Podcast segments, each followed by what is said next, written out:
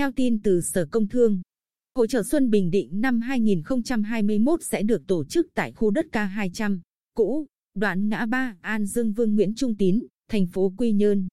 Diễn ra từ ngày 25 tháng 12 năm 2020 đến ngày 2 tháng 1 năm 2021. Hội trợ do Sở Công Thương chỉ đạo và công ty trách nhiệm hữu hạn xúc tiến thương mại Đức Việt tổ chức.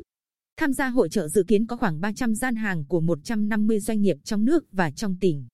Hội trợ Xuân Bình Định năm 2021 là một trong những hoạt động xúc tiến thương mại, là nơi để các doanh nghiệp và cơ sở sản xuất giới thiệu, quảng bá và tiêu thụ hàng hóa đến người tiêu dùng trong dịp Tết, đồng thời góp phần ổn định thị trường hàng hóa nhân dịp Tết Nguyên đán Tân Sửu 2021.